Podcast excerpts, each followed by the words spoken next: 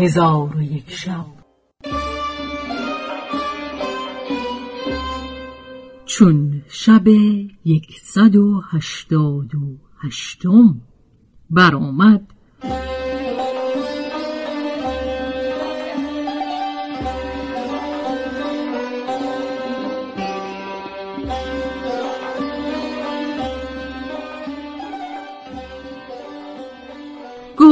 ای ملک جوانبخت. وزیر همی دوید تا به پیشگاه ملک شهرمان رسید. ملک گفت ای وزیر چون است که تو را پریشان و در هم می‌بینم وزیر با ملک گفت بشارت آورده ام. ملک گفت بشارت بازگو. وزیر گفت بشارت همین است که پسرت قمر و زمان دیوانه گشته. چون ملک این سخن بشنید ستاره به چشمندرش تیره شد و با وزیر گفت صفت جنون قمر و زمان بر من بیان کن. وزیر آنچه از قمر و زمان دیده بود باز گفت. ملک با وزیر گفت من نیز تو را بشارت دهم که تو را خواهم کشت. از آنکه تو سبب جنون قمر و زمان گشته ای و من این کارها را با اشارت تو کرده ام. به خدا سوگند که اگر به فرزند من آفتی رسد تو را عبرت بینندگان کنم و ساغر هلاک بر تو بنوشانم. پس ملک برخواسته با وزیر به برج اندر آمدند. چون به نزدیک قمر و زمان رسیدند قمر و زمان بر پای خواست و از تخت به زیر آمده دست ملک را بوسه داد و دست بسته به ایستاد. تا یک ساعت بدان منوال سر به زیر افکنده به ایستاد. پس از آن سر بر کرده آب از دیده ها فرو بارید و گفته شاعر برخواند.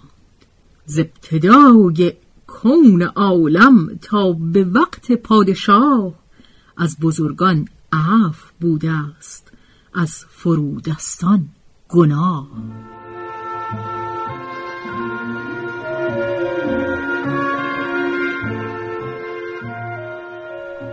در آن هنگام ملک برخواسته پسر را در آغوش کشید و جبین او را بوسه داد و در پهلوی خود بر تختش بنشاند و با نظر خشم به وزیر نگاه کرد و گفت ای وزیر نادان چگونه در حق پسر من چنین و چنان گفتی و مرا به تشویش اندر انداختی؟ پس از آن رو به قمر و زمان کرده گفت ای فرزند نام امروز چیست؟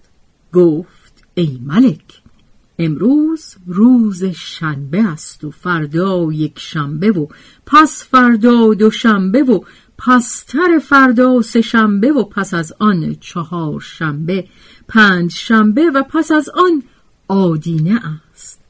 ملک گفت ای فرزند حمد خدا را که سلامت هستی.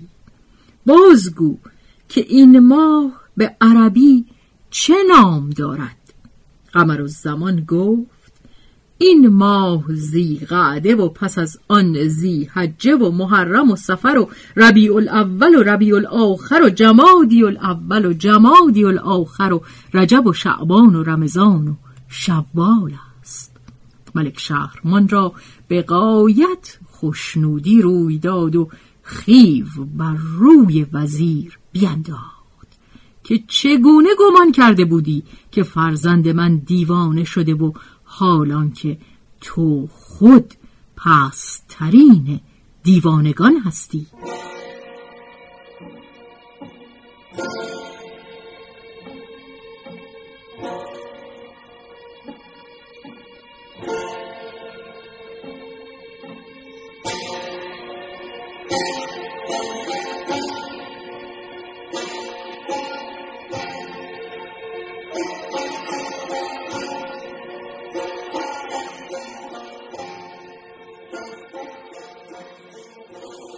وزیر سر به جنبانید و خواست سخن گوید.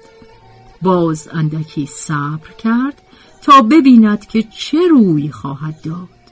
آنگاه ملک با قمر و زمان گفت ای فرزند چه بوده است آن سخن که به خادم و وزیر گفته ای که دوش با دختر خوب روی خفته بودم. اکنون بازگو که آن دختر چه کار است و آن خوب روی از کجا بود. امر زمان از سخن ملک بخندید و گفت ای پدر بدان و آگاه باش که دیگر مرا طاقت تحمل نمانده. زیاده بر این با من سخن مگویید که از کارهای شما تنگ دل گشتم و بدانی که به تزویج راضی شده ام به شرط آنکه همان دختر را که دوش در کنار من خفته بود از برای من تزویج کنید که من دانستم که او را تو به نزد من فرستاده بودی و مرا تو شوقمند کردی و باز پیش از آن که بامداد آید به اشارت تو آن دختر را از کنار من برده اند ملک شهرمان گفت ای فرزند نام خدا به گرد خیشتن بدم. چون قصه به دینجا رسید بامداد شد و شهرزاد لب از داستان فرو بست.